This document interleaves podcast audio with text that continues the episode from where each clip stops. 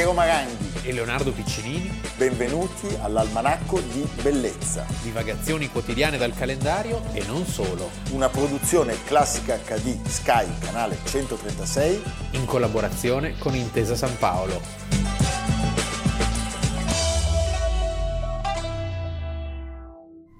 La ragione è tutta di quell'altro. Il tesoro pubblico. Tutto inizia da lì. Quando l'ho capito ho cominciato a vivere. A vivere. Vivere è il contrario di amare. Ho bisogno di pubblico, di spettatori. E ho bisogno anche di vittime, di colpevoli, di condannati a morte. Fate entrare i condannati a morte. E fate entrare anche il mio pubblico. 24 gennaio, Almanacco di Bellezza. Leonardo, abbiamo iniziato col monologo dell'attore Vittorio Attene dal Caligola di, di, di Camus, perché oggi noi raccontiamo eh, la fine di questo personaggio, Gaio Giulio Cesare Germanico, meglio noto appunto col nome di Caligola. Da Caligae. Da Caligae. Erano i calzari. I calzari. Che, soldati. Che si spegne il 24 gennaio del 41 d.C. Era nato ad Anzio il 31 agosto del 12. Quindi aveva 28 anni. Aveva 28 anni, era figlio di Germanico e di Agrippina ed era nipote di Augusto. Come si direbbe oggi, non ha goduto di buona stampa. No, di pessima stampa. Viene assassinato a Roma da due tribuni della Guardia Pretoriana perché non ne potevano più. Non ne potevano più. Eh, noi sappiamo di Coligiola alcune cose che ce lo rendono una sorta di mostro depravato, bizzarro, un pazzo. Certamente molto è stato esagerato. Sì, come nel caso no? di Nerone. Come nel caso di Nerone. Però, insomma, nel, nel molto ci sarà sicuramente un po' di vero. tanta verità. Lui era nipote di Augusto, perché la madre era Agrippina Maggiore, che era figlia di Giulia Maggiore, che era figlia di Augusto, certo. e da parte di padre era anche in questo caso discendente non diretto ma adottivo di, di, Augusto perché era figlio di Germanico che era stato un grande, Valoroso. un grande generale che era figlio di Druso Maggiore che a sua volta era figlio non di Augusto ma della moglie quindi era figliastro di Augusto poi l'altro figliastro di Augusto che è Tiberio che diventerà imperatore adotterà Germanico, cioè il padre, il di, padre Caligola. di, Caligola. Quindi insomma la linea era una linea nobillima. Certo, stiamo e... parlando del terzo imperatore appartenente alla dinastia Giulio Claudia. Giulio Claudia. La madre Agrippina Maggiore non fa una bella fine, no. perché Tiberio, che era un personaggio insomma non felicissimo, nel senso che era ombroso, ci sono mille complotti, Seiano, lui si ritira a Capri, cioè, Tiberio stiamo parlando di uno che quando muore il grido della polla è Tiberium in Tiberim, Tiberio nel Tevere, nel cioè lo volevano proprio, c'è una damnazio memoria pazzesca. La madre, che era sospettata di complotto, era stata relegata in esilio, dove muore, sull'isola di Pandataria, che è Ventotene. Ventotene. Mentre il figlio Nerone, che non è Nerone quello famoso, ma che è il fratello di Caligola, viene mandato a morire di fame sull'isola di Ponza, cioè luoghi dove oggi si va in vacanza, un tempo, da allora fino a... Hanno confin- moltissimi anni eh, fa. Erano luoghi di sofferenze. Senti, e il cavallo incitatus che fine fa? Quello che lui nomina per intendersi Sì. console e sacerdote. Ma guarda, ehm, una profezia dell'astrologo Trasillo, che Trasillo aveva fatto a Tiberio, diceva Caligola ha tante probabilità di regnare quante di attraversare a cavallo il golfo di Baia. Cosa fa quindi Caligola appena nominato? Fece costruire un ponte di navi che gettò sul mare tra Baia e Pozzuoli. Se non era originale l'idea di un ponte di navi, non aveva però eguali la grande strada che egli vi fece costruire sopra. Questo è Spino, Antonio Spinosa che cita in gran parte Svetonio. Ai lati di questa strada, quindi una strada sospesa, sorgevano botteghe e alberghi per i pellegrini. Lui stesso per due giorni, indossando indossando le armi di Alessandro Magno e con una corona di querce sul capo, quasi a sbeffeggiarne il simbolico significato di libertà, passò e ripassò più volte su quella strada atteggiandosi a trionfatore. Procedeva a piedi o su una biga o in groppa al suo cavallo, incitatus, tra un risplendere di luci, faceva della notte il giorno e con il ponte tramutava il mare in terra. La sua mente celava altre follie. Infatti diede improvvisamente l'ordine di buttare a mare tutti i curiosi che in quel momento si trovavano sul ponte, mentre lui si esibiva nelle vesti di gladiatore e in quelle di cantante.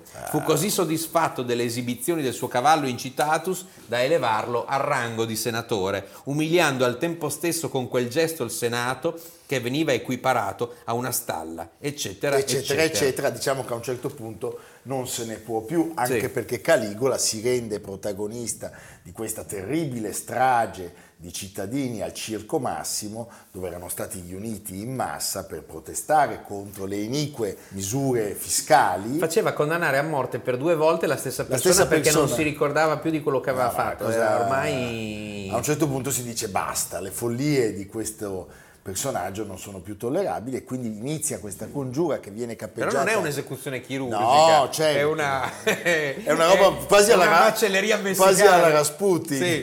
Ci sono due tribuni della Guardia Pretoriana, Cassio Cherea e Cornelio Sabino, eh, a cui poi aderiscono Liberto Callisto e il prefetto del pretorio Arrecino Clemente personaggi che tu... Callisto. Eh, la Callisto, i cavalli.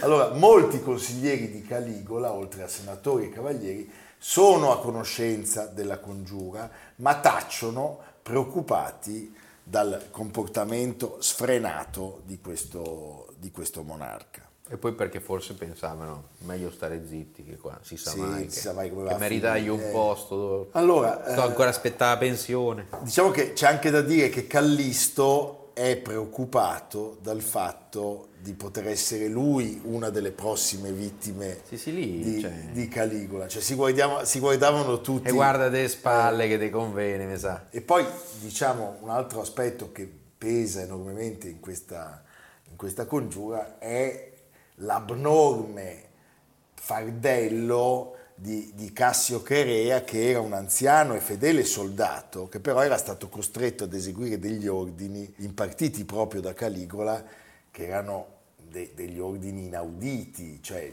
lui lo, lo, lo, utilizzava per gli incarichi più atroci, torturare o eliminare... A Cassio c'è sta uno eh, da strangolare. Da strangolare i suoi oppositori, i suoi, i suoi nemici. E quindi, dopo essere stato anche sbeffeggiato da Caligola.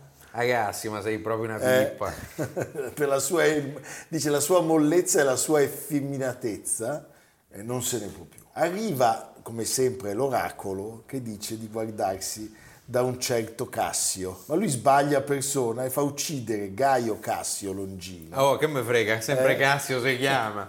e non l'altro. Poi alla vigilia della sua morte fa un sogno e si vede su un trono in cielo vicino a Giove e che il dio con una spinta dell'alluce del piede destro lo fa precipitare così pim, sulla destra. allora, come avviene questo, questo assassinio? Siamo all'ultimo giorno dei festeggiamenti per, come allo stadio, per no? i ludi palatini. È come allo stadio, quando allo stadio nel momento il, il, l'anello debole è quando passi, c'è il sottopassaggio. Sì No? Che è lì che, lì, che c'è sempre l'agguato, eh, no? Neanche nei Lui mangia, beve con gli altri commensali e come sempre o spesso accade, Quinto Pomponio II, che anche lui era console, è molto simile, molto simile alla all'attentato a Cesare, sì. anche il numero delle pugnalate sì, sì, eh, lì, siamo lì. Per adulare il principe siede ai suoi piedi e inizia a, a baciarli. A quando, luce, a luce quando Cherea e Sabino assistono all'umiliante spettacolo che dura sostanzialmente cinque giorni, sentendo Caligola che annuncia ebbene altri tre giorni di festeggiamento, a quel punto Chi ammazziamo non oggi? si può più aspettare. Il 24 gennaio lui è a teatro, i congiurati lo attendono all'uscita e mentre attraversa una galleria viene colpito prima da Cherea, poi da Cornelio Sabino altro congiurato. Sì. Si dice che abbiano detto... Quando è troppo è troppo. Anche, oppure che abbiano detto Giove, parola d'ordine, ah. per far scattare l'aggressione, lui viene colpito violentemente alla mascella, stramazza al suolo e soprattutto viene finito con circa 30 coltellate. Anche perché non era un adone, era abbastanza malfermo, si dice, non Sì. aveva una salute proprio de Si dice addirittura che poi ne assaggino le carni. Ah, Beh, capisci? Un quadretto eh? se ne è Ma le condiscono o No, no, così, ah? così, se- a crudo senza sale. C'è un, un Caligola da vabbè, certo. eh, tinto, Malcolm McDowell. tinto brass. Password. Scrotum. So be it.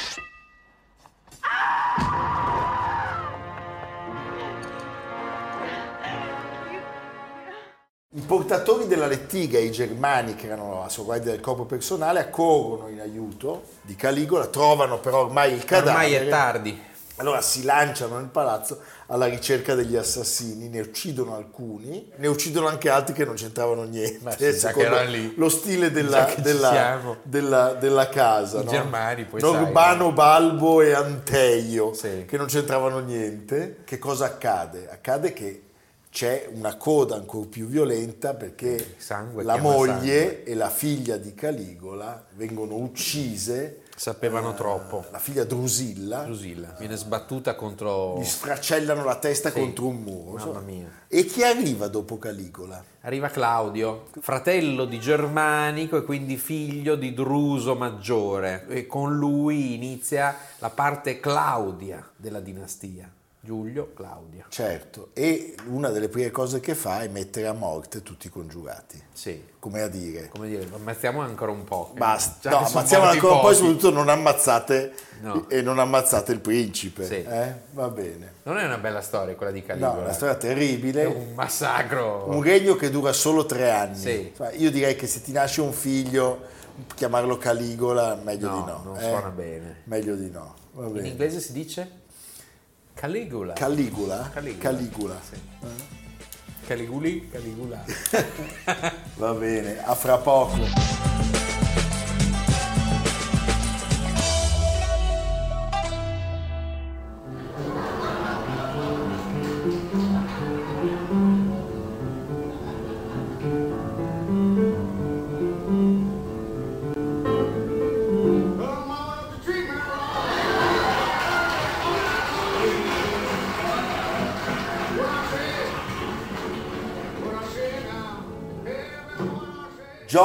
Adam Belushi nasce nel quartiere albanese di Humboldt Park a Chicago. Discendente di Caligola. di Caligola, certo, il 24 gennaio del 1949, quindi oggi è il compleanno di questo stupendo Albanese. Belushi, in effetti, Belushi, Belushi. eh, certo, come Berisha. Sì, è vero. Eh, figlio di un ristoratore e di una farmacista di origini albanesi, fin dalle scuole elementari, lui si fa notare per la sua straordinaria capacità di far ridere tutti. Fa tantissime cose perché lui vive poco, eh. Dura pochissimo. Muore a 33 anni. E poi inizia il suo percorso, conosce la sua futura moglie Judy Jacqueline, si accosta per la prima volta al teatro, diventa protagonista ben presto delle commedie scolastiche e viene in- incoraggiato ad intraprendere la carriera del comico professionista, ha altre due grandi passioni, il football e la musica, poi purtroppo ne subentrerà una terza, Eh sì, che è lo sfascio Che gli sarà fatale. per le sostanze più brutali, eh, che siano polveri o spiriti, lui credo non si sia fatto mancare. Sì, un cuppio di solvi che lo Niente. porterà in Eh. breve. sì.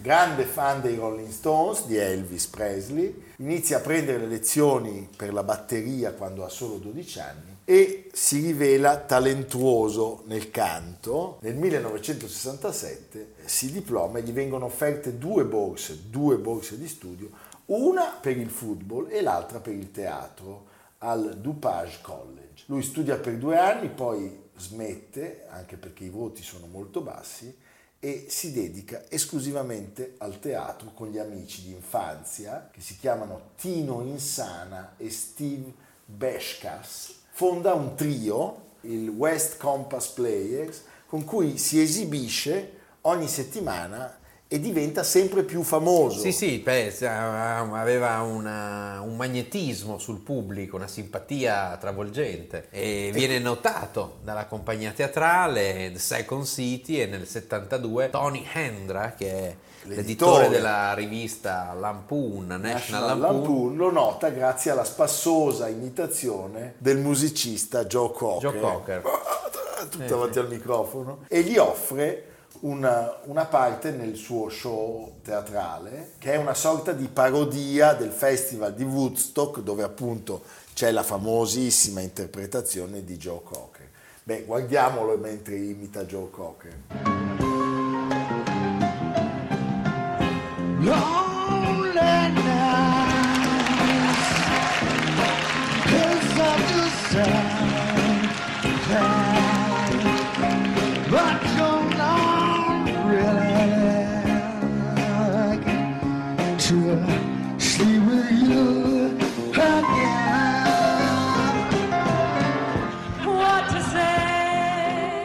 Abbiamo visto di fianco a lui Rachel Welch, Leonardo, Sì. pensa che roba meravigliosa. eh?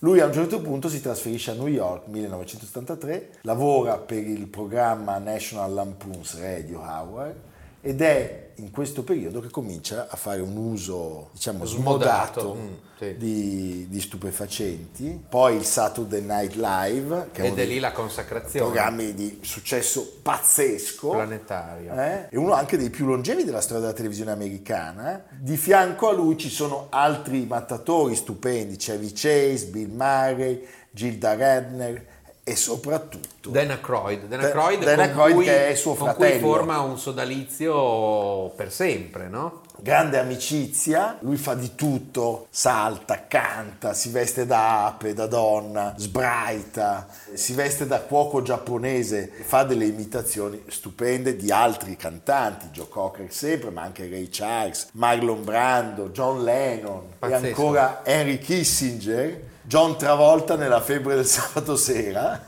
e poi anche dei personaggi storici, reali, imita Mussolini, Hitler, Gandhi, Beethoven. Beh, e poi, folgorati dal blues, fondano una band. I Blues Brothers, Che per il nome noi- che è certo è il grande film di... è la band di quel meraviglioso film che eh, prima è un programma televisivo e poi appunto il film, un film affidato a un regista che aveva già collaborato con Belushi per Animal House, John Landis. John Landis, che poi ha fatto mille film e altre cose. Animal House è un film importante perché è il primo di una... Della comicità demenziale americana. Sì, Sì. e poi anche di una, eh, diciamo, di un'allegria che è l'inizio degli anni Ottanta. Gli anni Ottanta nascono proprio alla fine del decennio Certo. precedente con questa spensieratezza totale. Lui è Bluto, Sì, Bluto. Blutarski, Sì. eh, maleducatissimo. L'anno dopo, l'anno dopo Steven Spielberg lo chiama per 1941 Allarme a Hollywood. Lui è il pilota pazzo. È un film, eh, sarà il primo, il primo flop di Sì. Steven Spielberg. Il pubblico non, non reagirà, però eh, eh, era un film raffinato perché era rivolto ai cinefili, Certo. a tutto un mondo che il cinema lo aveva amato. Il capostipite di un genere appunto demenziale quando la parola ancora non era abusata, cioè il genere demenziale non esisteva. La sceneggiatura di Robert Zemeckis, Di che Zemeckis, poi sarà il certo, grande certo. regista di Ritorno al futuro. E poi, eh, appunto, l'abbiamo detto, finalmente arriva il film 1980, il film dei film, The Blues Brothers. Prego la regia.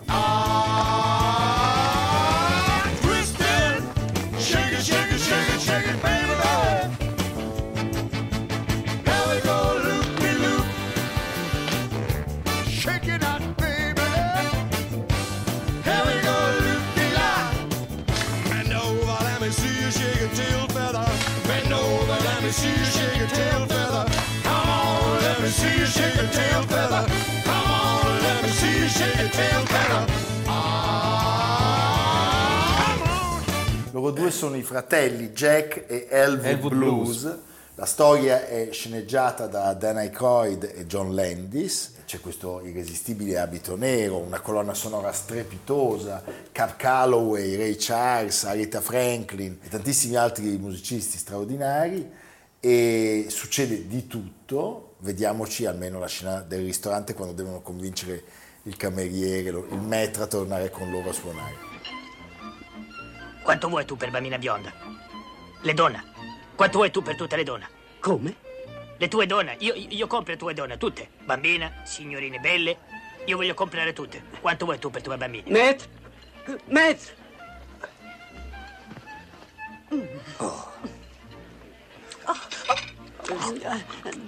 Per favore, per favore, il padrone farà chiamare la polizia.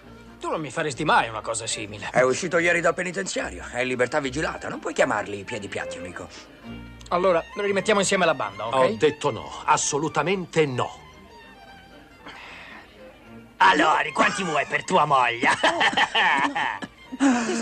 Noi rimettiamo insieme la banda e abbiamo bisogno di te. Ci serve la tua tromba. Non posso, non posso davvero. Abbiamo tutti, tranne Matt Guitar Murphy e Blulu, e li avremo presto, vedrai. Niente da fare.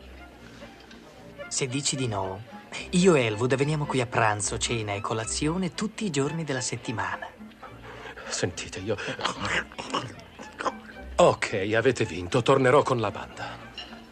Subito dopo questo straordinario successo, in coppia con Aykroyd, cambia genere e realizza un film anche questo strano, I vicini di casa, 1981, una commedia nera in cui un uomo dalla vita tranquilla viene sconvolto dall'arrivo dei nuovi invadentissimi vicini di casa. È un film che non, non gira bene anche perché eh, ci sono dei continui litigi tra eh, Avilsen e, e Belushi, non è neanche un grandissimo successo. Il film di Michael Adept Chiamami Aquila 1981 sono però anni in cui lui continua nella vita reale a essere affetto da, da- Da una malattia. da una dipendenza cronica è un tossicodipendente da anni e infatti sappiamo che a LA il 5 marzo del 1982 Soli 33 anni. a soli 33 anni lui muore di overdose nella stanza dell'hotel Chateau Marmont. Si sa anche di quella serata probabilmente che erano presenti altri grandi personaggi della storia del cinema, si parla di Jack Nicholson, Harvey Keitel, non so.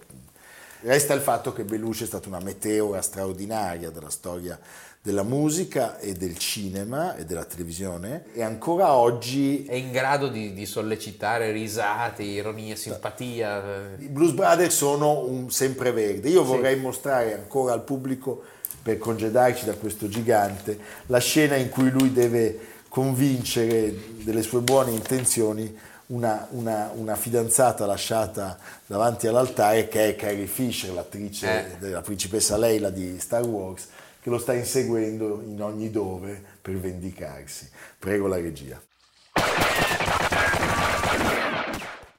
Good to see you, sweetheart. You contemptible pig. I remained celibate for you. I stood at the back of a cathedral, waiting in celibacy for you, with 300 friends and relatives in attendance. My uncle hired the best Romanian caterers in the state. To obtain the seven limousines for the wedding party, my father used up his last favors with Mad Pete Trullo. Leonardo, l'Almanacco di Bellezza è un podcast, si può ascoltare su Spotify. anche riascoltare. E anche riascoltare su Spotify, Apple Podcast, Google Podcast, Intesa San Paolo on air. cercando Almanacco di Bellezza. O sul sito gruppointesasanpaolo.com cercando Almanacco di Bellezza. È nelle librerie il libro. il libro, nelle librerie il libro. Eh, Cosa vuoi fare? non stupitevi. eh. E noi E noi andiamo a Genova, No. nel cuore della Genova storica, quella cantata da De André, via del campo. Genova per noi che stiamo in fondo a una E campagna. poi c'è anche la Genova No, dell'altro campo. Via del Campo. Meraviglioso. Perché in Via del Campo nel 2013 è mancato Don Gallo, che io ho conosciuto, una persona straordinaria, uno vicino agli umili, amico, angelo degli ultimi, degli ultimi che, che lì proprio in quell'area di Genova avevano bisogno di un aiuto. E, e a lui è stata dedicata una piazza che è Piazza Don Gallo, proprio lì tra Piazza Fossatello, dove c'è la mitica pasticceria Cavo con gli Beh, amaretti di voltaggio, la casa di Giuseppe Mazzini, quest'anno saranno i 150 anni della, della morte di Giuseppe Mazzini, ecco il nuovo volto luminoso di Piazza Don Gallo, è stata inaugurata l'installazione permanente Per cui, pensate dalla lighting designer genovese Stefania Toro, ci sono giochi di luce per tutta la notte, per sempre, in questa piazza che è un luogo da andare a vedere. Andiamo, volentieri. Nella Genova più autentica e più simpatica. Sì. Perché quella lì è Genova interessante. Certo. è troppo aristocratica. Ma no, noi vabbè, adesso un giro anche in, di via Garibaldi lo Va facciamo. sempre bene. Però, Però sono- sporchiamoci le mani. sporchiamoci le mani. Oh, eh. andate a fare un giro di sera a Genova. Dai, poi ci siamo noi che vi boxeggiamo. Sì. A domani. A domani. Almanacco di bellezza a cura di Piero Maranghi e Leonardo Piccini. Con Lucia Simioni, Samantha Chiodini, Silvia Corbetta, Jacopo Ghilardotti, Paolo Faroni, Stefano Puppini. Realizzato da Amerigo Daveri, Domenico Catano, Luigi Consolandi, Simone Manganello, Valentino Puppini. Una produzione classica HD, Sky Canale 136 in collaborazione con Intesa San Paolo.